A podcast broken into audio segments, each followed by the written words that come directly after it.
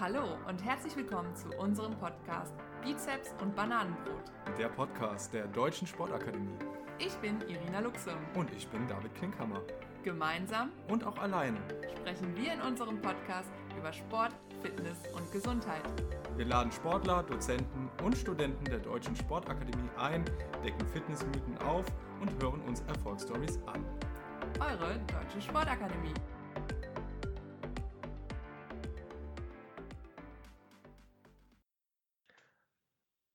Hallo und herzlich willkommen zu einer neuen Folge Bizeps und Bananenbrot, der Podcast der Deutschen Sportakademie. Mein Name ist David Klinkhammer und ich habe auch heute wieder einen Gesprächspartner bei mir und das ist diesmal der ehemalige Profifußballer Florian Dick. Hallo Flo. Ja, hallo David, grüß dich. Flo, du für alle diejenigen, die dich nicht kennen, ähm, stell dich doch mal kurz vor. Ja, ich bin äh, Florian Dick, ähm, habe äh, beim KSC meine Karriere begonnen als Fußballer, habe da viele Jahre in die Jugend gespielt und dann war ich fünf Jahre beim Profis dabei. Dann kam es irgendwann zum Wechsel zum 1. FCK, 1. FC Kaiserslautern. Da war ich dann sechs Jahre und ähm, zwischenzeitlich nach den sechs Jahren dann noch vier Jahre in Bielefeld und bin dann aber gegen Ende meiner Karriere wieder zurück zum FCK. Und da war ich äh, bis letztes Jahr noch Spieler und ab dieses Jahr bin ich äh, mehr oder weniger Praktikant auf der Geschäftsstelle im Rahmen meiner Umschulung. Ja. Wann war für dich klar im äh, Zuge deiner Profikarriere, okay, ähm, der, der Profifußball wird dein Hauptjob werden? Wann hat alles angefangen? Ähm, gut, der Wunsch oder der Traum als kleiner Junge, den haben viele und der war bei mir auch relativ früh da. Äh, Ob es dann klappt oder nicht, das weiß man nie. Und ähm, meine Eltern haben auch sehr viel Wert darauf gelegt, dass ich die Schule nicht vernachlässige und auch eine Ausbildung mache. Also ich habe mit 16 eine Ausbildung zum Informatikkaufmann gemacht, habe die auch abgeschlossen. Ähm, zumindest also das erste Jahr war normal und die, die letzten beiden Jahre von der Ausbildung nur noch schulisch, weil ich da schon zu den Profis hochgekommen bin. Aber trotzdem habe ich einen ganz normalen Abschluss, einen, ja, auch einen IHK-Abschluss als Informatikkaufmann.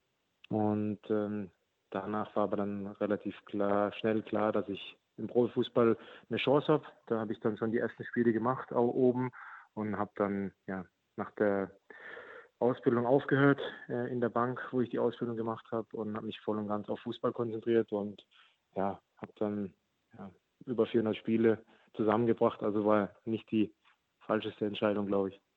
Das glaube ich auch. Und äh, deine Erfolge können sich ja auch sehen lassen. Wenn ich auf dein Profil beispielsweise auf Transfermarkt gehe, da scheint mir ja direkt ein Bild äh, von dir im Zweikampf gegen äh, Mario Götze entgegen. Also du hast auch viel Erstliga-Erfahrung sammeln äh, können mit dem ersten FC Kaiserslautern.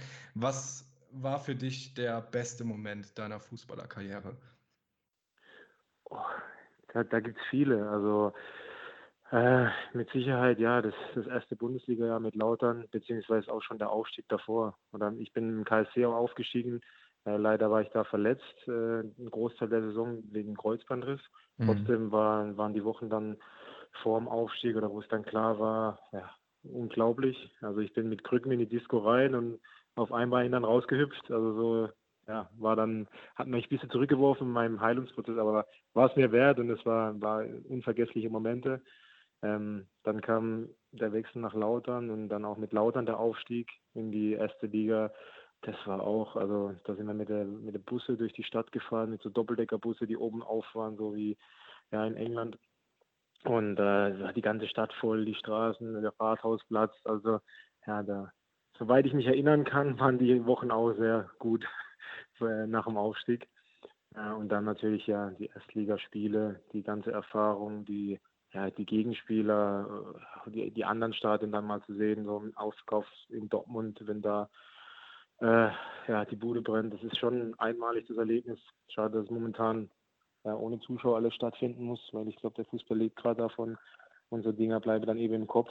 Ja, und dann auch, auch die Zeit in Bielefeld war überragend. Da sind wir dann auch von der dritten die zweite aufgestiegen. Also haben mehr oder weniger bei jedem Verein einen Aufstieg miterlebt und das war so ja, mit die Highlights in der Karriere und auch jeder auf seine Art ganz besonders und unvergesslich.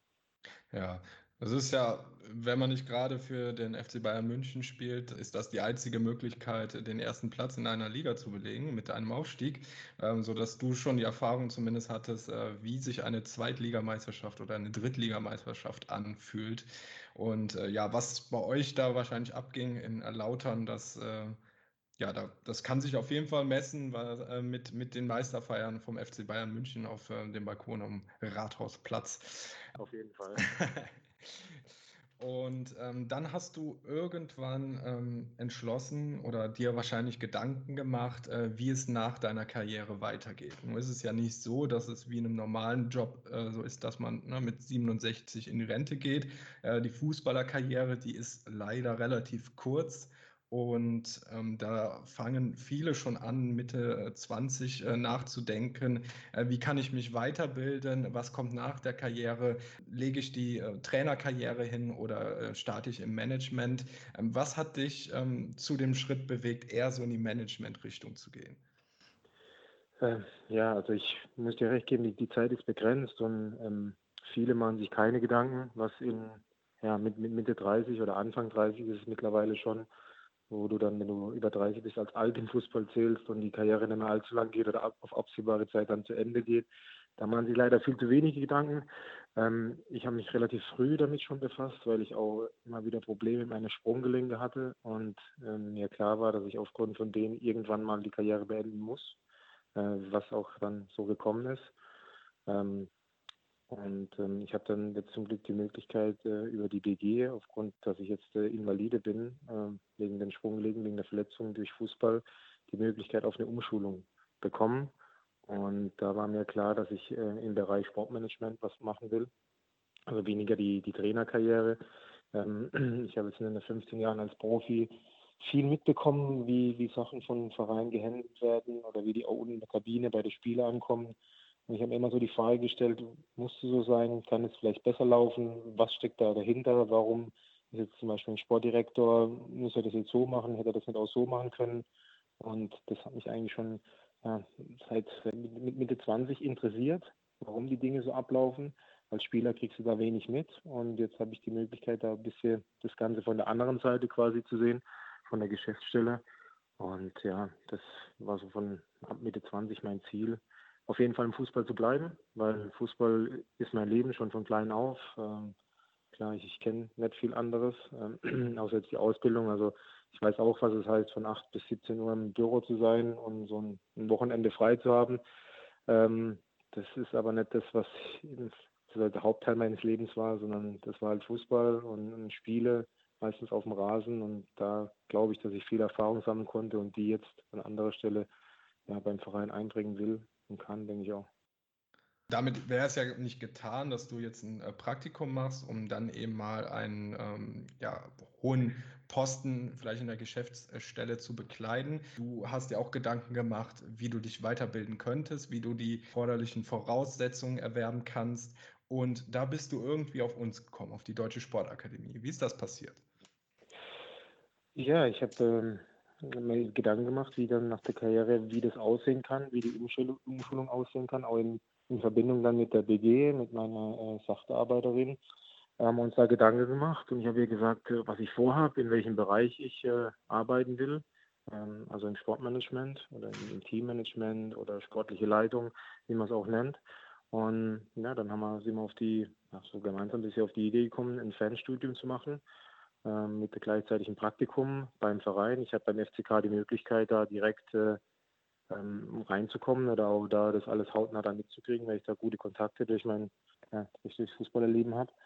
Und ähm, ja, dann habe ich im Internet quasi geguckt, äh, was für Möglichkeiten das es gibt.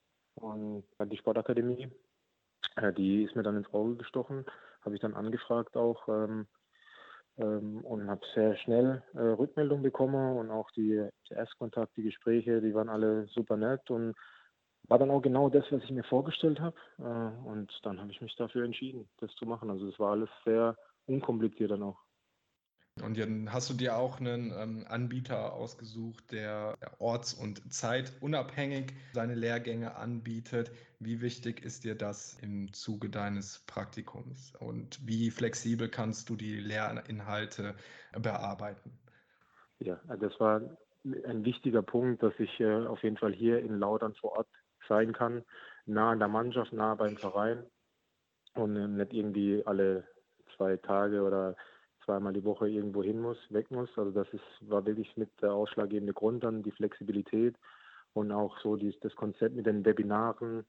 Äh, trotzdem haben, hat man ja Präsenztage, die aber so im Blog zusammengefasst sind. Also die sind dann, da bin ich eine Woche, dann komme ich hoch nach Köln und ähm, dann machen wir dann Blog-Seminare äh, vor Ort.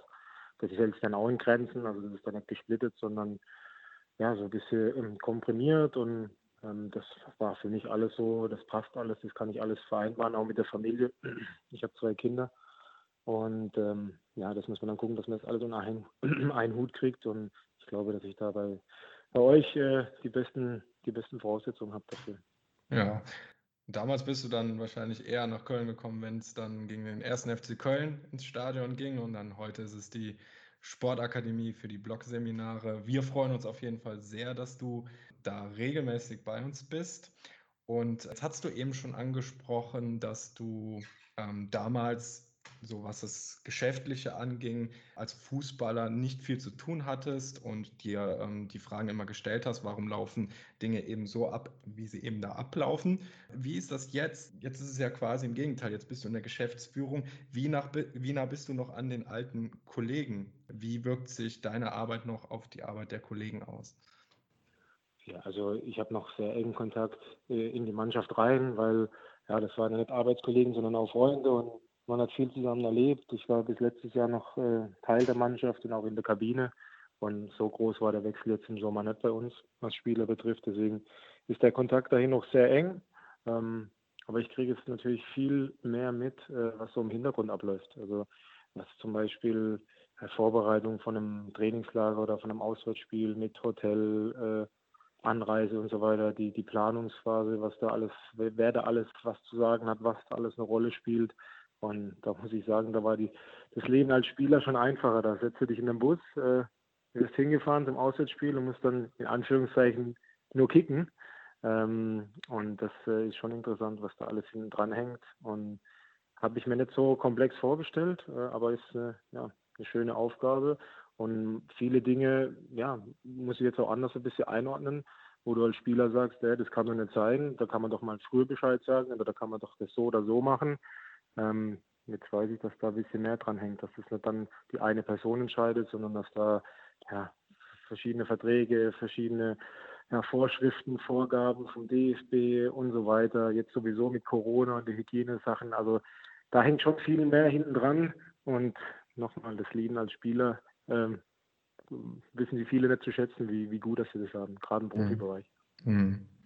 Ja, ich sehe es vor allen Dingen auch als sehr vorteilhaft an, dass du die Erfahrung als Spieler mitbringst in die Geschäftsführung. So kannst du quasi beide Seiten immer betrachten. Wie sieht das jetzt bei den Spielern aus? Kommen die Spieler auch aktiv zu dir und ähm, fragen dich schon mal, ja, wie du jetzt vorgegangen bist? Nach deiner Karriere, wie sich das alles äh, ergeben hat mit Praktikum? Und kannst du denen schon irgendwelche Empfehlungen oder konntest du denen schon mal irgendwelche Empfehlungen geben für das, was nach der Karriere kommt? Ja, ja also doch, also auf jeden Fall vor allem äh, Ex-Mitspieler, also jetzt nicht direkt aus der jetzigen Mannschaft beim FCK, aber gerade Ex-Mitspieler, die auch in, in, meinem Alter sind oder die jetzt auch gegen Ende der Karriere, die fragen dann schon mal nach, ähm, wie das, wie das abläuft, was, was es da für Möglichkeiten gibt und ja, wo ich das mache, wie ich das mache, ähm, weil die sehen ja auch, dass ich jetzt da beim FCK mit dabei bin und auch das Fanstudio mache. Das wurde auch dann äh, öffentlich gemacht. Also da gab es dann auf unserer Homepage und auch im Fernsehen und so. Das war halt dann schon ein bisschen Thema auch in den Medien. Und ähm, deswegen werde ich da ab und zu wirklich schon angesprochen und ja, kann den Jungs da, denke ich, gute Tipps geben. Ja, und dadurch hat sich ja auch etwas sehr, sehr Schönes ergeben, wie ich finde, und zwar eine Kooperation zwischen der Deutschen Sportakademie und dem ersten FC Kaiserslautern. Ja, schön mit so einem äh, tollen Traditionsverein zusammenarbeiten zu dürfen. Magst du darüber kurz was erzählen? Wie hat sich das Ganze ergeben?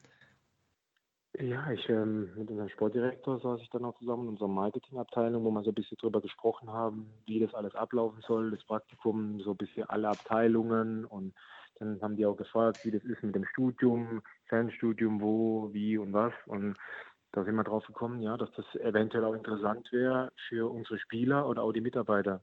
Also ich muss, muss ja keiner jetzt, äh, der die Karriere beendet, erst studieren, sondern dadurch, dass es so flexibel ist, können die Jungs ja auch während der aktiven Zeit das machen. Und dann ja, haben wir da auch darüber diskutiert und dann habe ich gesagt, ich kann gerne mal nachfragen, ob wir da eine Kooperation äh, zustande kommen, äh, zu, zustande bringen, wo dann eben beide Seiten äh, profitieren und wir dann unsere Spieler quasi auch die Möglichkeit geben können, äh, neben dem Fußball was für den Kopf zu machen. Und so ist die Kooperation dann entstanden. Das war auch dann ja auch kein, kein großer Aufwand. Das war dann ja, ein, zwei Telefonate und äh, dann waren beide Seiten damit äh, happy und dann haben wir das ja auf den Weg gebracht. Auf alle Fälle sehr, sehr unkompliziert, das stimmt. Und jetzt als abschließende Frage nochmal für dich, wo würdest du dich so in den nächsten Jahren, sagen wir mal in den nächsten zehn Jahren sehen mit dem ersten FC Kaiserslautern? Was sind deine persönlichen Ziele, aber was sind auch deine Ziele mit deinem Verein? Ja, also so, so Ziele planen im Fußball ist allgemein schwer. Also ich, ich erlebe das jetzt gerade äh, hautnah mit, äh, weil ähm, ja, der, der Plan war, wie gesagt, ein bisschen was anderes, so alle Abteilungen mal erstmal durchzulaufen, langsam reinzukommen, alles so ein bisschen ja, mitzukriegen, wie was abläuft. Jetzt ist bei uns so, dass ja ähm, der Verein äh, nicht so rosig dasteht, dass äh, Corona kam dazu, die ganzen Anforderungen, was der DFB jetzt an die Drittligisten stellt. Ähm, ja, es ist sowieso für uns als äh, FCK schwer in der dritten Liga überhaupt zu bestehen. Also das sind so viele Herausforderungen jetzt im Hintergrund, wo da zu bewältigen sind, wo ich schon mittlerweile voll mit eingebunden bin.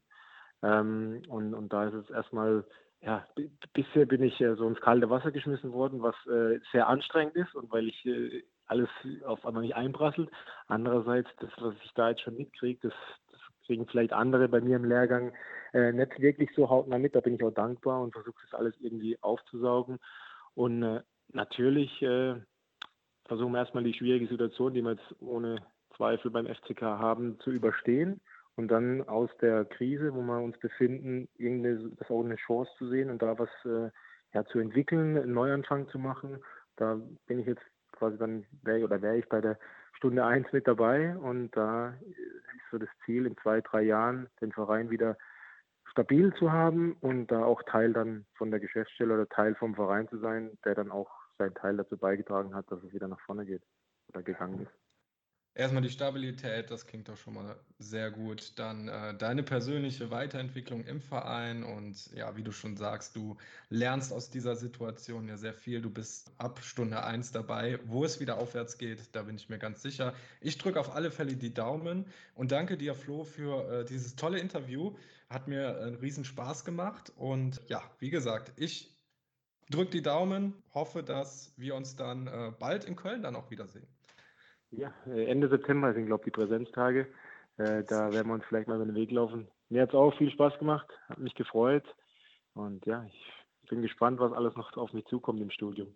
Super, alles klar. Dann, ihr Lieben, das war eine weitere Folge von Bizeps und Bananenbrot mit Florian Dick. Ich freue mich, wenn ihr beim nächsten Mal auch wieder einschaltet. Bis dahin, alles Gute.